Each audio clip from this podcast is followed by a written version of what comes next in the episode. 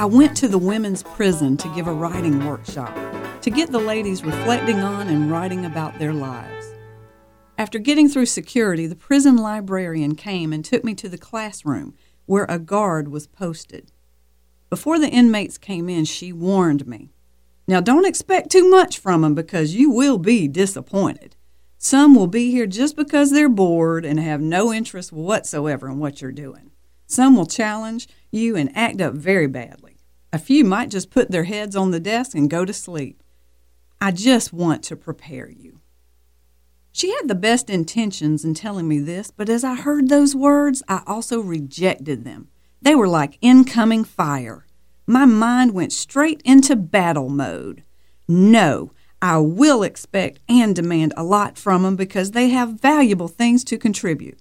Those who challenge me will be dealt with, including being ejected from the class. This is sacred work, and I can't allow anyone to ruin it for the rest of us. I'll explain it at the outset and meet them with heart wide open and fierce. Well, the best I can anyway. I admit I was nervous. Then my mind jumped to Saint Teresa of Avila, the sixteenth century mystic and my go-to God woman. As she said, quote, "I am here to be ruthlessly honest and endlessly tenderhearted to the hurting places of myself and others," end quote. I vowed that we would write about and through some of our deepest wounds, and we would not despair. Enter thirteen inmates, mostly in their twenties and thirties. One was a mother of three by the age of fourteen. Another grew up institutionalized. They had an almost pleading hunger to express themselves and to be heard. Well, all but three of them, the troublemakers.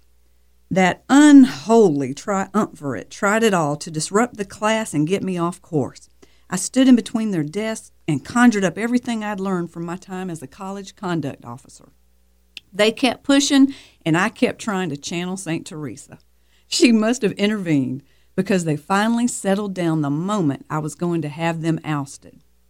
What followed was an avalanche of stories from the class about being molested and or raped as kids, about addictions, and about being abused or being the abuser.